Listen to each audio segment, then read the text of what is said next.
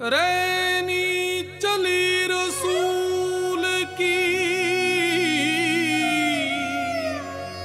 मोरे तन मन को रंग लाग, जिसकी चुनरी रंग दी। धन धन उसके भाग। धन उस के भाग।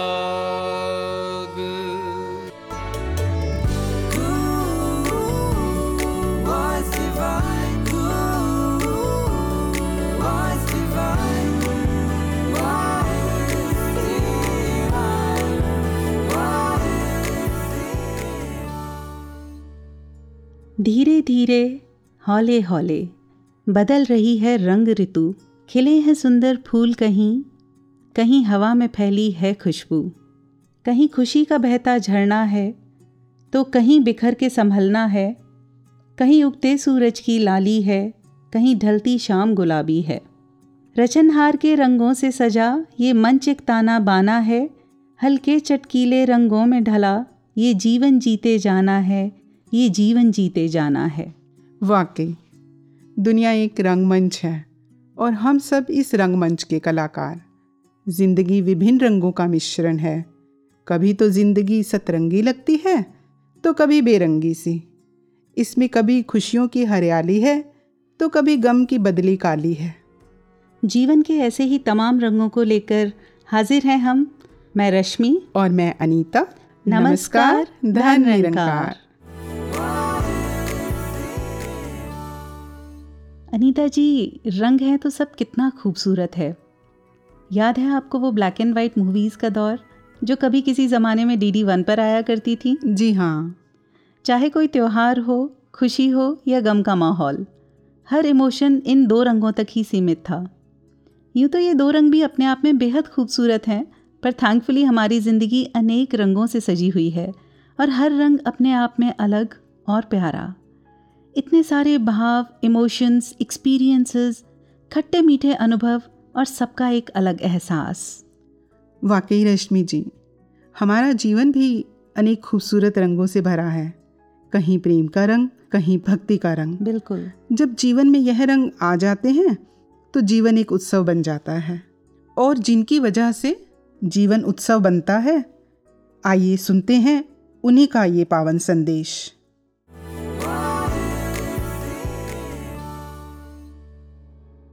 हमारा यत्न हर समय यही रहे कि अधिक से अधिक इसी के रंग में रंगे रहें, क्योंकि यही एक सच्चा रंग है। बाकी तो दुनिया के रंग सिचुएशंस के हिसाब से कभी कोई रंग हम पर ज़्यादा पक्का हो जाता है, कभी कोई, कभी खुशी, कभी ऐसे हमारे अनुसार कुछ ना हो तो वो दुख वाली फीलिंग भी देता है।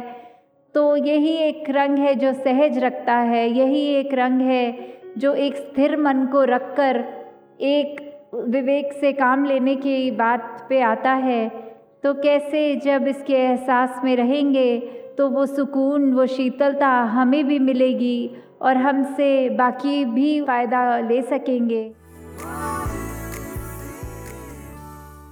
अनीता जी आपने प्रेम के रंग की बात कही तो उसी से जुड़ा एक किस्सा याद आता है। जी। I was in class eleventh और सिलेबस बहुत टफ हो गया था। प्री बोर्ड क्लास थी टीचर्स की स्ट्रिक्टनेस भी बढ़ गई थी।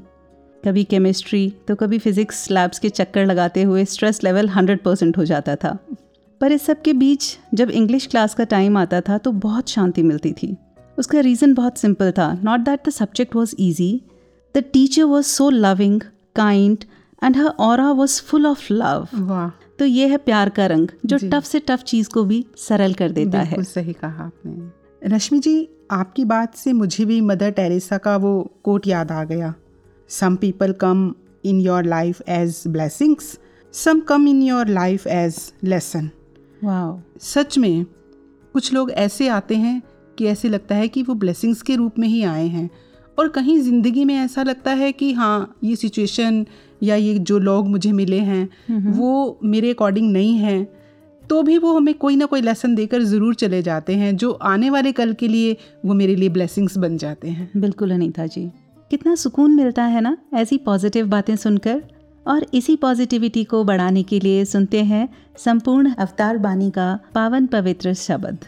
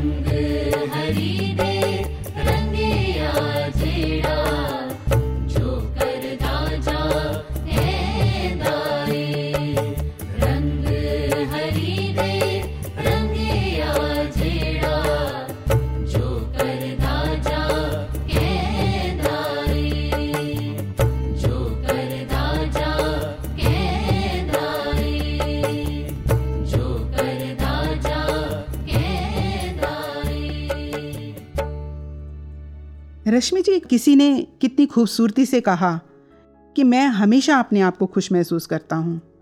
जानते हैं क्यों? क्योंकि उन्होंने कहा कि मैं किसी से कुछ एक्सपेक्ट ही नहीं करता। क्योंकि एक्सपेक्टेशंस हमेशा दुख देती हैं। जीवन बहुत छोटा है। इसलिए इससे प्यार करो इसे जी भर के जियो। सही बात है।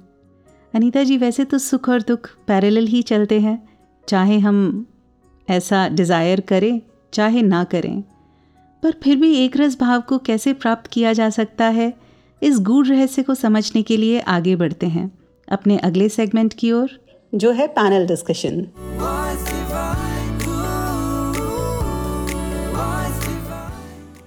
आज के इस एपिसोड में हमारे साथ जुड़े हैं आदरणीय महात्मा जीपी चड्डा जी। आप सदगुरु की कृपा से अनेक प्रकार की सेवाएँ निभा रहे हैं। बहुत बहुत स्वागत है आपका वॉइस डिवाइन के इस एपिसोड में। धन्यकार जी। धन्यकार जी। तो जीपी चड्डा जी जैसा कि हमारी एपिसोड थीम है रंग ज़िंदगी के तो किस तरह से आप ज़िंदगी के अलग अलग रंगों के बीच तालमेल बनाते हुए इस बेरंगी के रंग को प्रायोरिटाइज कर पाते हैं? बड़ा सुंदर प्रश्न किया रश्मि जी। और जब आपने रंगों की बात की तो ध्यान ही आ रहा था कि संसार के अंदर तो हर तरह के रंग होते हैं। जी। और अलग अलग रंगों से ही खूबसूरती है। बिल्कुल। और साथ ये भी ध्यान आ रहा था कि सभी रंगों को मिला दें तो वो एक रंग बन जाता है जो सफ़ेद रंग कहलाता है। जी। तो जहाँ बात ये समझ में आई कि वो रंग सारे अपनी जगह अपनी महत्ता रखते हैं और उनसे संसार की खूबसूरती भी है अगर कहीं वो एक ही रंग होता तो शायद संसार इतना खूबसूरत नज़र ना आता। बिल्कुल। वो जो फूलों की बगिया के अंदर अलग अलग रंग के फूल नज़र आते हैं तो बाग की खूबसूरती नज़र आती है। अगर मैं कहीं अपने खाने पीने की वस्तुओं की बात करूँ उसके अंदर नमकीन, मीठा अनेकों प्रकार के अलग अलग टेस्ट होते हैं तो मुझे उसका मज़ा आता है। तो जितने ये विभिन्न प्रकार के रंग प्रकृति में निरंकार ने बनाए, वो विभिन्नता से ही वास्तव में मुझे आनंद की अनुभूति होती है। लेकिन जहाँ निरंकार ने साथ वो कर दिया कि सबका मिलन कर दें, एक रंग हो गया तो एक तो निरंकार होता है। और निरंकार जब एक है तो इसका भाव ये हुआ कि सारी की सारी चीज़ें वास्तव में है तो इसी एक निरंकार से निकली और एक निरंकार में समाने वाली बात। तो इसका मतलब ये हुआ कि मुझे उन सभी रंगों का अनुभव तो करना है, लेकिन अंदर से इस बात का एहसास बना रहे कि हैं सारे एक ही के रंग हैं और इस एक रंगे के साथ जब मैं मिला रहता हूँ तो मेरा तालमेल भी इनके साथ बना रहता है। तो जहाँ ये विभिन्न प्रकार के रंगों का आनंद लेते हुए मैं इस संसार के अंदर अपना जीवन यापन कर रहा हूँ, वहीं ये एहसास जब मन के अंदर बना रहता है कि ये एक रंग या यूँ कहूँ कि बेरंगा इस बेरंगे के साथ मेरा एहसास जब जुड़ा रहता है तो मेरी ज़िंदगी के अंदर वो समन्वय बना रहता है, ज़िंदगी जीने का आनंद के साथ। जी, बहुत सुंदर, बहुत ही खूबसूरती से आपने बताया। जीपी चड्डा जी, सुनने में तो काफ़ी सरल लगता है, लेकिन ये एहसास कहीं ना कहीं तमाम जिम्मेदारियों को निभाते हुए छूट जाता है। तो यह एहसास हमेशा कैसे बनाए रखें? इस बारे में आपकी क्या राय है? पहली बात तो ये ध्यान में आ रही थी कि बचपन में जहाँ रहते थे हम तो वहाँ पर वो हर सप्ताह वो कहीं एक पिक्चर दिखाने का इंतज़ाम करते थे और वो एक सफ़ेद कपड़ा लगा देते थे। पीछे प्रोजेक्टर लगता था प्रोजेक्टर से फ़िल्म चलाई जाती थी। जी। अब उस पर्दे के ऊपर जब देखते थे तो अनेकों प्रकार के उसमें सीन होते थे। यहाँ तक के कुछ ऐसे लड़ाई झगड़े वाले सीन भी कहीं गोली भी चलती थी। लेकिन वो देखने के बाद कभी मन के अंदर ये बात नहीं आई कि गोली कहीं मुझे ना लग जाए। वाह। या कोई और भी वहाँ जो बैठे थे उनको डर नहीं लगता था कि इसमें तो लड़ाई झगड़ा हो गया है। बिल्कुल। वो इसलिए क्योंकि सबको इस बात का ज्ञान था कि ये तो केवल पर्दे पर देखने के लिए है। थोड़ी देर बाद वो फ़िल्म ख़त्म हुई पर्दा भी सफ़ेद का सफ़ेद ना पर्दे में कोई गोली लगी ना जो बैठे थे उनको कहीं कोई ऐसा महसूस हुआ क्योंकि केवल इस बात का एहसास उनका था कि वास्तव में तो एक पर्दे पे दिखाने वाली फ़िल्म है असली नहीं है।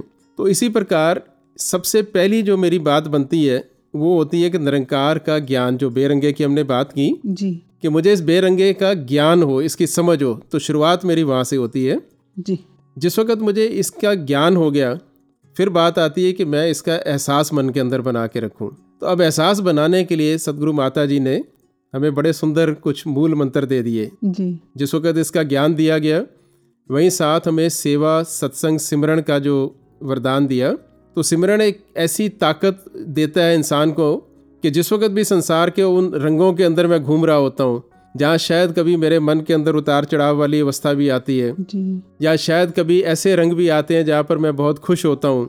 भाव के कहीं भी सासंगत कहीं भी मन के अंदर ऐसी बात होती है कि मैं कहीं बहुत खुश हूँ या कहीं परेशान हो रहा हूँ तो ऐसे समय के अंदर जब मैं सिमरण करता हूँ तो सिमरण की पहली लाइन आती है कि तुही निरंकार जैसे तुही निरंकार करता हूँ तो मुझे एहसास होना शुरू हो जाता है कि केवल निरंकार ही है जो हर समय मेरे साथ। जी। जैसे ये एहसास होता है तो ये भी समझ आती है ये सर्वशक्तिमान है।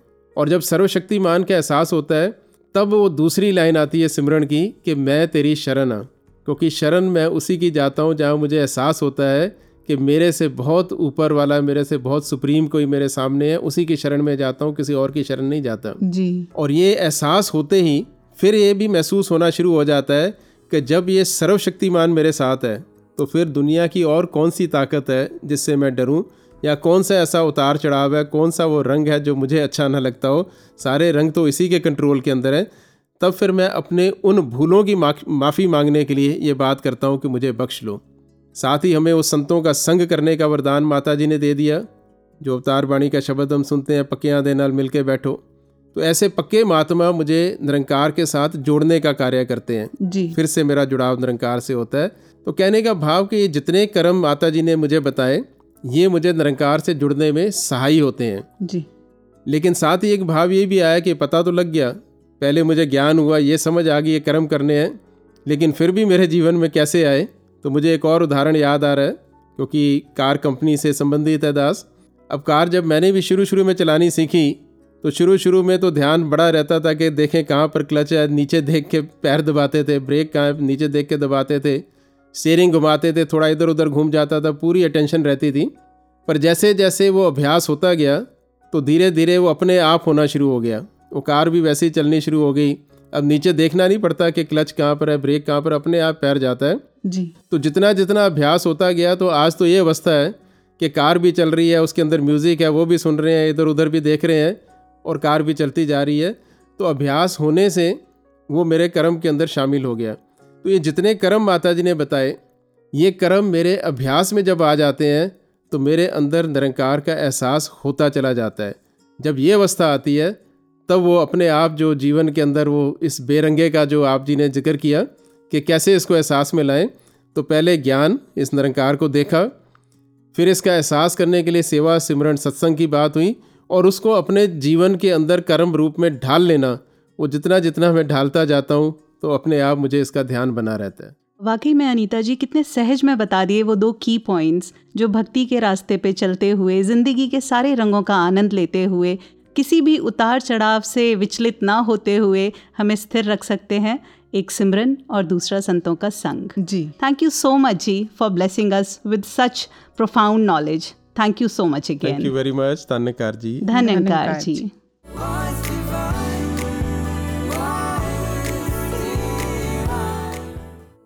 रश्मि जी जी. मैंने कहीं पढ़ा था कि रेवन एक ऐसा पक्षी है जो बाज की पीठ पर बैठता है हम्म. और उसकी गर्दन पर अपनी चोंच से काटता रहता है। अच्छा।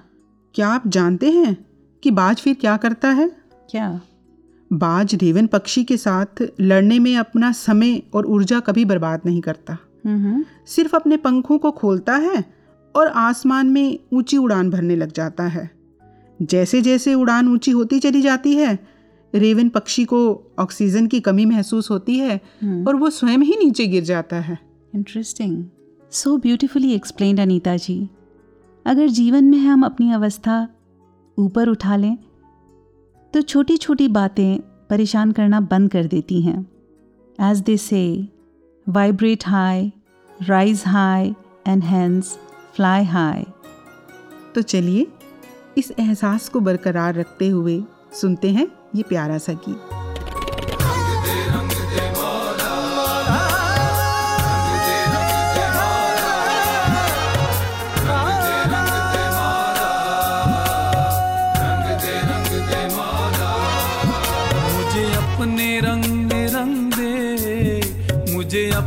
रंग में रंग दे मुझे अपने रंग में रंग दे मुझे अपने रंग में रंग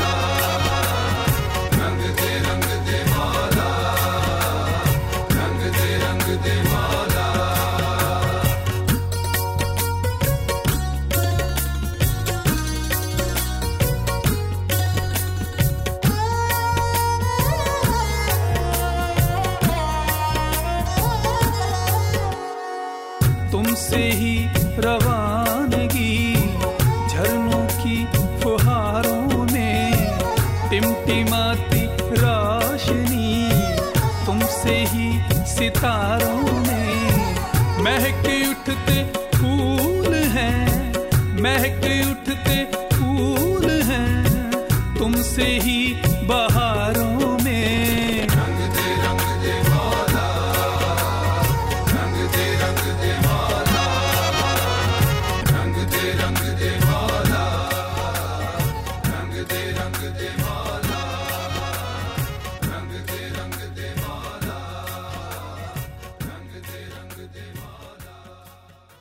जी वैसे तो हर गीत अपने आप में एक कहानी है जैसे कि पूरी पूरी गाथा कह रहा हो लेकिन ये गीत खास तौर पर मुझे बहुत पसंद है।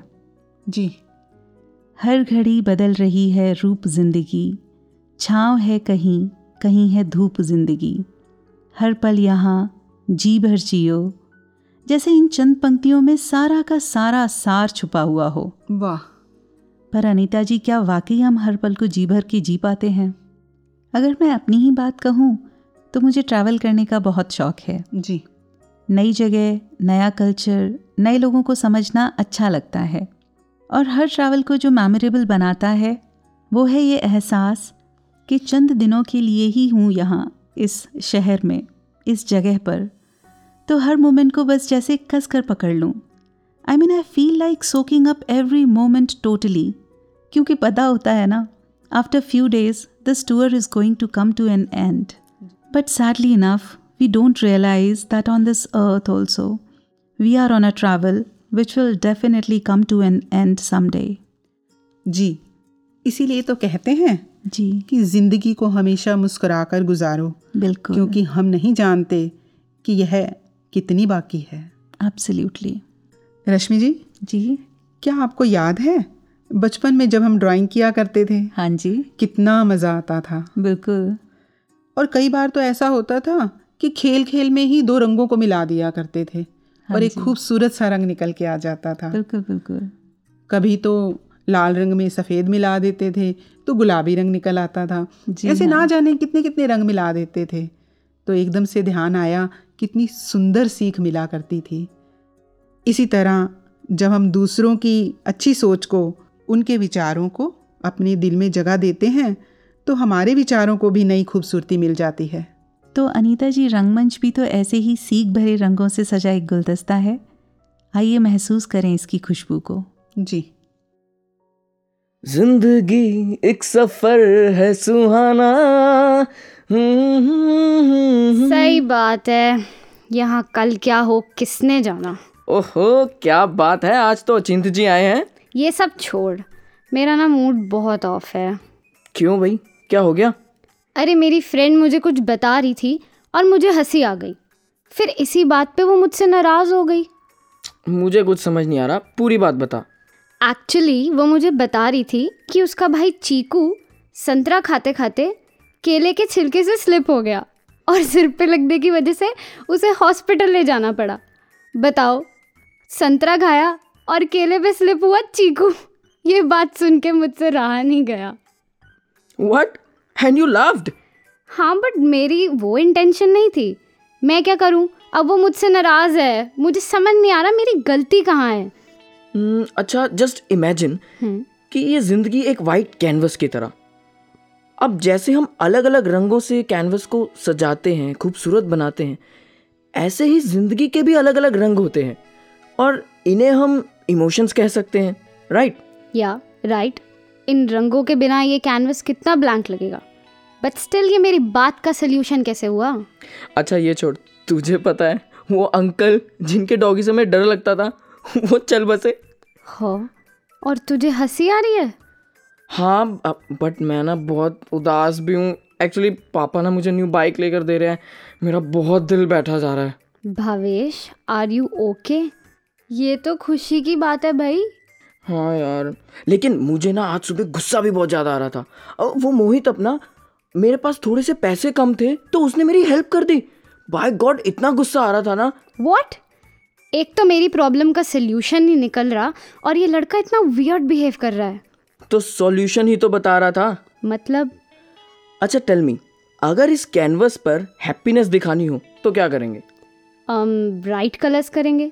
और अगर सैडनेस या पेन दिखानी हो तो? डार्क और डल कलर्स यूज़ करेंगे। Exactly exactly. इन रंगों या इमोशंस के होने के साथ साथ यह भी जानना ज़रूरी है कि इन्हें कैसे एक्सप्रेस किया जाए। जैसे? जैसे सिर्फ़ हँसते रहना। खुशी की सिचुएशन में तो अच्छा लगेगा लेकिन किसी सीरियस सिचुएशन में या किसी की प्रॉब्लम में हम हँसते रहें या उसका मज़ाक बनाएँ तो वो तो गलत है ना? इसलिए ज़रूरी है इन इमोशंस को सिचुएशंस के अकॉर्डिंग मर्यादा में रहते हुए एक्सप्रेस करना। और यही इनकी खूबसूरती भी है। हम्म राइट यहाँ हर एक रंग की अपनी अहमियत है। अब जहाँ माँ की ममता का एक रंग है तो वहीं पिता का डांटना भी ज़रूरी है। जहाँ किसी की खुशी में नाचना ज़रूरी है तो वहीं किसी का दर्द बांटना भी। बिल्कुल। और ज़रूरी ये नहीं कि इमोशंस में बस बह जाएँ। बस इन्हें सही से इस्तेमाल कर सके। अब पता चला मुझसे कहाँ गलती हुई। मैं अभी जाके माफ़ी मांगती हूँ। हाँ और जाते जाते वो चीकू के लिए थोड़े केले ज़रूर ले जाना। कमाल है। हँसते हँसते ही कितना कुछ सीखने को मिल गया। है ना? जी। अनीता जी रोज़मर्रा की ज़िंदगी में भी इस निरंकार ने न जाने कितनी सौगातें कितनी ब्लेसिंग्स हमारे चारों तरफ़ बिखेरी हुई हैं। जी बिल्कुल। पर हम उनकी अनदेखी कर देते हैं। हम्म। कुछ दिन पहले एक ऑटोबायोग्राफी पढ़ी। उसकी कुछ पंक्तियाँ याद आ रही हैं। जी। यहाँ जो ऑथर हैं वो बहुत गंभीर बीमारी से लड़कर उसकी जंग जीत कर ज़िंदगी की ओर रुख कर रही हैं। जी। और हॉस्पिटल में आईसीयू से निकलकर दूसरे रूम में शिफ्ट होती हैं। हम्म। तो खिड़की से दिखता हुआ गार्डन उसकी हरी घास और उस पर खिले हुए रंग बिरंगे फूल देखकर उनकी आँखों में खुशी से आँसू आ जाते हैं। शायद इस तरह गौर से उन्होंने कभी उन फूलों के रंगों को देखा ही ना था। जी। उन्होंने लिखा कि हॉस्पिटल से डिस्चार्ज होने के बाद जब वो घर आई तो आइसक्रीम खाने का मन हुआ। और जब उन्होंने महीनों बाद उसे चखा तो बच्चों की तरह खुशी से उछल पड़ी। यही है वो पल जो अनदेखे अनछुए रह जाते हैं खास तौर पर जब हम अपनी ही धुन में होते हैं। रश्मि जी तो क्यों ना आज से एक नई कोशिश करें?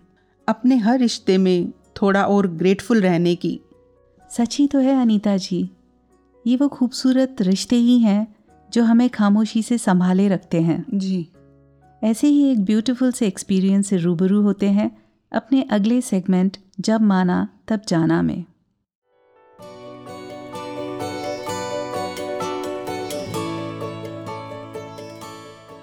धनकर जी। जी, वैसे तो मेरे लाइफ के सारे ब्लिसफुल एक्सपीरियंसेस किसी न किसी तरह महापुरुषों से ही जुड़े हैं। पर जब मैं कुछ छः या सात साल की थी, तब मेरी फैमिली गुजरात के एक शहर जूनागढ़ में कुछ समय के लिए थी। वहाँ छोटी सी पाँच छः फैमिलीज़ की संगत हुआ करती थी, जिनकी छत्र छाया में हमें रहने का मौका मिला। वहाँ कुछ कारणवश पापा की जॉब चली गई और तीन चार महीनों तक घर में फाइनेंशियल तंगी का दौर आया। तब उन्हीं महापुरुषों ने हमें संभाला। घर में तीन टाइम के खाने से लेकर अपनी गाड़ियों में ले जाकर संगतों की बख्शिश देना, सब उन संतों ने सेल्फलेसली किया। जब भी मम्मा को नेगेटिविटी घेरती, तब महापुरुषों ने कहते कि बच्चे, आप तो हमारी बेटी हो। आप क्यों टेंशन लेते हो? सब निरंकार पे छोड़ दो। उस दौरान पापा कहा करते कि इन संतों के फॉर्म में सदगुरु निरंकार हमेशा हमारे साथ है। देखो, इन्होंने हमें भटकने नहीं दिया। हाथ थामे रखा और हमेशा रखेंगे। बस ज़रूरत है तो विश्वास की। ये बात तो हमेशा मेरे साथ रही, पर कभी घर नहीं कर पाई। शायद मैं बहुत छोटी थी ये समझने के लिए, या क्योंकि ये मेरा खुद का एक्सपीरियंस नहीं था। जब बड़ी हुई तो फ्रेंड्स और करियर में खो सी गई। प्रायोरिटीज़ बदल गए और ध्यान कम हो गया। बाबा जी भी कहते थे ना, जब भी गैर हाजिर होते हैं, हम ही होते हैं। निरंकार तो हमेशा हाजिर रहता है। बस कुछ ऐसी ही अवस्था थी। कुछ सालों बाद करियर के लिए यहाँ बॉस्टन, यूएसए में आने की बख्शिश मिली। तो यहाँ की संगत, यहाँ के यूथ के डेडिकेशन और भक्ति देख के ये एहसास हुआ कि मैं कितना कुछ मिस कर रही हूँ। इन्होंने ही सिखाया, ध्यान बनाया। गुरु सिखों का जीवन कैसा होता है? वो मुझे समझ में आया।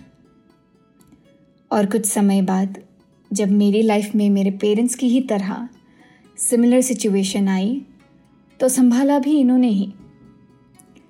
अपने घर में जगा दी, अपने दिल में जगा दी।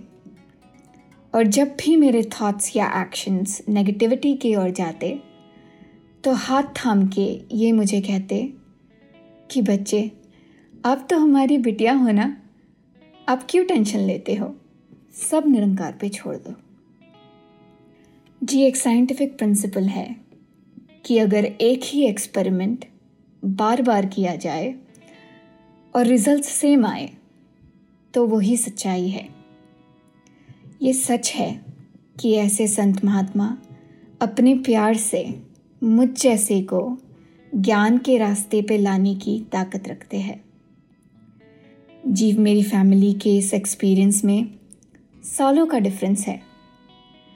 अलग देश है, अलग महापुरुष है, पर प्यार सेम है। संतों की सेल्फलेसनेस सेम है। जी कहाँ से आता है ये प्यार? ये सदगुरु की सिखलाई ही तो है। ज्ञान से जुड़ा रूह का रिश्ता ही तो है। बस यही अरदास है आप सबसे। कि ये जो प्यार की बारिश सदगुरु लुटा रहे हैं, उसे मैं और बढ़ा के आगे बांट पाऊँ। मुझे ये हमेशा याद रहे कि अगर मैं इस ज्ञान को अपने लाइफ का फोकस बना के हर समय इस निरंकार के एहसास में रह पाऊँ तो शायद मैं भी इन्हीं महापुरुषों की तरह गुरुसिक्खी के रास्ते पे चल पाऊँगी। धनंकार जी।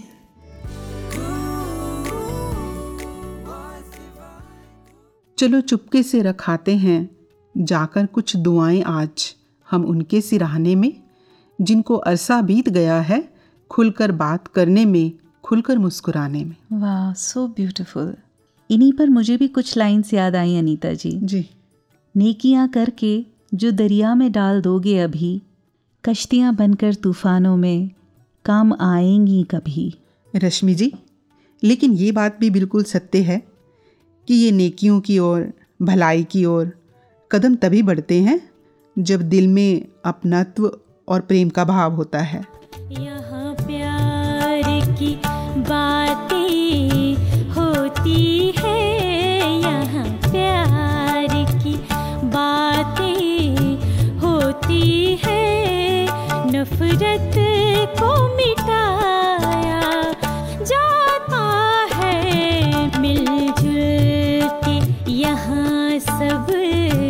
रहते हैं मिलजुल के। यहाँ सब रहते हैं दिल दिल से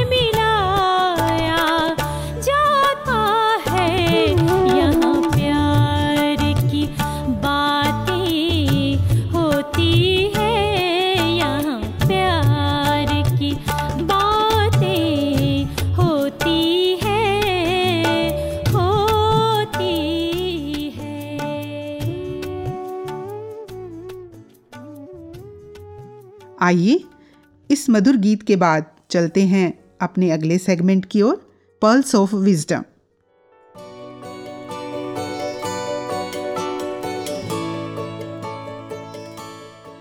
one day the sun and the cave struck up a conversation the sun was having trouble understanding what dark meant and the cave didn't quite get the hang of light and clear so they decided to change places. The cave went up to the sun and said, Ah, I see. This is beyond wonderful. Now come down and see where I have been living. The sun went down to the cave and said, I don't see any difference. When the sun went down, it took its light along, and even the darkest corners were illuminated. That's why the sun couldn't see any difference. I love one of the quotes from an old book that said, The enlightened ones can never be sent to hell or pushed into darkness. They carry their own heaven on their shoulders all the time. We thought that probably heaven is a place where we were supposed to go, but perhaps it was a state of mind that we were supposed to achieve. If you are full of darkness within, full of negativity, fear, and doubt, you become a cave unknowingly. It's a hell within, and no matter how much you accumulate, you still remain hollow. But if you are illuminated like the sun, then the darkness of the cave wouldn't matter. You could be in the worst of circumstances, but you'll still be able to find a blessing somewhere. You will be carrying your own heaven with you. Positivity is contagious. ये एक ऐसा chain reaction है अनीता जी, जी। कि अगर आप खुद positive होते हैं तो सामने वाला पॉजिटिव होता चला जाता है। और फिर वो पॉजिटिविटी की ऐसी चेन आगे बढ़ती चली जाती है कि उसका कोई एंड कोई स्टॉप पॉइंट नहीं होता। एंड इमेजिन अगर ये होता रहे तो वर्ल्ड कितनी सुंदर जगह बन जाए। बिल्कुल सही कहा आपने। रश्मि जी मार्च का महीना जहाँ वैसे तो बहुत सारी सौगातें लाता है वहीं होली का त्यौहार भी लाता है। वही त्यौहार जिसमें हम अक्सर सामने वाले को गुलाल लगाते हुए कहते हैं बुरा ना मानो होली, होली है। है। लाल पीले गुलाबी हरे रंगों से लिपे पुते हुए चेहरे जैसे एक दूसरे से ये कह रहे हों कि बुरा न मानने वाला एटीट्यूड हर रोज़ ही अपना लें तो सब कितना सुंदर और भला हो जाएगा।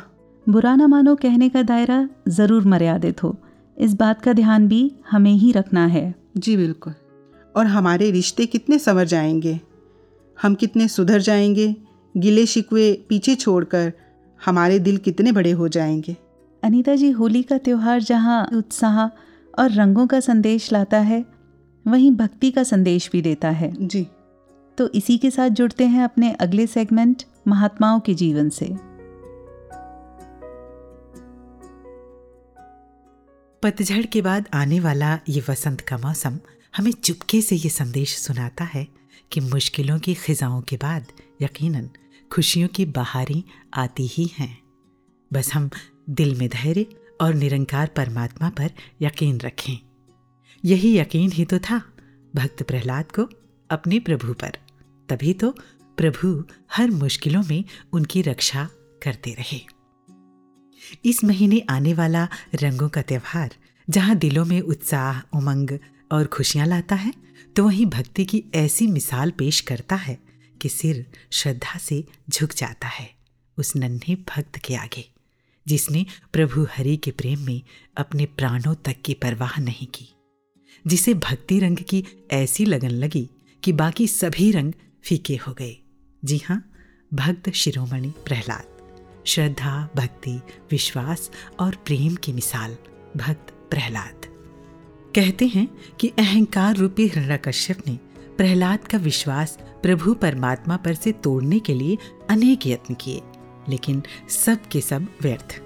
उस नन्हे भक्त को परमात्मा हरि अपनी जान, सारे जहान से भी प्रिय थे। और ये प्रेम कभी एक तरफा तो नहीं होता ना। प्रभु भी हर परिस्थिति में अपने भक्त को सहारा देते रहे। ये भी कहते हैं कि हिरणा कश्यप की आज्ञा से प्रहलाद को तमाम तरह की यातनाएँ दी गईं। उन्हें अनेक तरह से मारने के उपाय किए गए। अस्त्रों, शस्त्रों का प्रहार उन पर किया गया। हाथ पैर बांधकर समुद्र में डाला गया। विषैले सांपों से डसवाया गया। हाथी से कुचलवाने का प्रयास किया गया। भोजन में विष डाल दिया गया। पर्वत शिखर से फेंकवाया गया। आखिर कसूर क्या था उस नन्हे बालक का? बस इतना ही ना। कि उसे प्रभु नाम की लगन लगी थी। आश्चर्य होता है कि प्रभु की भक्ति करना इतना कठिन था उस दौर में, जिसे सतयुग कहते हैं। और आज सदगुरु की कृपा से कितना आसान है। कहीं ऐसा तो नहीं कि हम आसानी से मिलने वाली चीज़ों की कद्र ही नहीं जानते। सोचने वाली बात है है ना? और इसी लड़ी में होलिका का भी नाम आता है, जिसने बड़ी कठिन तपस्या से अग्नि में ना जलने वाला वस्त्र प्राप्त किया, जिसे ओढ़कर होलिका प्रहलाद को लेकर उन्हें जलाने के उद्देश्य से जलती हुई अग्नि में बैठ जाती हैं। बड़ी अजीब बात है कि बस एक दुर्भावना, एक भक्त के अहित की भावना ने होलिका की सारी की सारी तपस्या के फल सहित होलिका को भी जला डाला। और एक ही बार नहीं बार बार हर साल जल रही है होलिका। और हमें ये सीख दे रही है कि हम किसी के भी अहित का कारण ना बने। एक और प्रसंग आता है कि जब हिरण्या कश्यप भक्त प्रहलाद को मारने का हर यत्न करके हार जाता है तो उन्हें अपनी सभा में बुलाता है और एक खंबे से बाँध देता है। फिर कहता है, हे तुष्ट बालक, जिसके बल पर तू ऐसी बहकी बहकी बातें करता है, तेरा वो ईश्वर कहाँ है? यदि वो सर्वत्र है तो मुझे क्यों नहीं दिखाई देता? तो प्रहलाद ने कहा मुझे तो मेरे प्रभु खंबे में भी दिखाई दे रहे हैं। और हम सभी जानते हैं कि प्रभु खंबे से भी प्रकट हो जाते हैं, है ना? जिन्हें सदगुरु ब्रह्म ज्ञान की नज़र बख्श देता है, उन्हें प्रभु जर्रे जर्रे में दिखाई देते हैं। शुक्र है ऐसे सदगुरु का, जिनके लिए कहा गया है, यह तन विष की बेलरी, गुरु अमृत के खान, सीस दिए जो गुरु मिले तो भी सस्ता जान।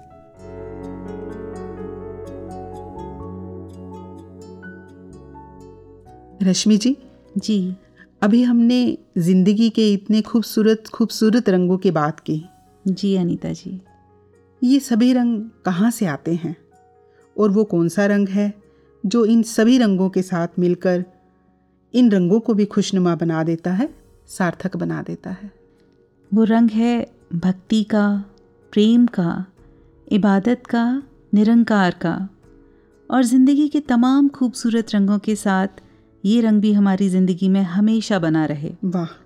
एक और जहाँ हम रंगों के त्यौहार को खुशियों और उमंग के साथ मनाएँ वहीं भक्ति के रंग को भी मजबूती से जीवन में उतारते रहें। इन्हीं शुभकामनाओं के साथ लेते हैं विदा। और साथ ही चलते चलते आपको याद दिला दें कि आप अपने सुझाव और फीडबैक्स हमें भेज सकते हैं voice divine at Nirankari dot O R G पर। तो अब दीजिए अनुमति। नमस्कार धन निरंकार।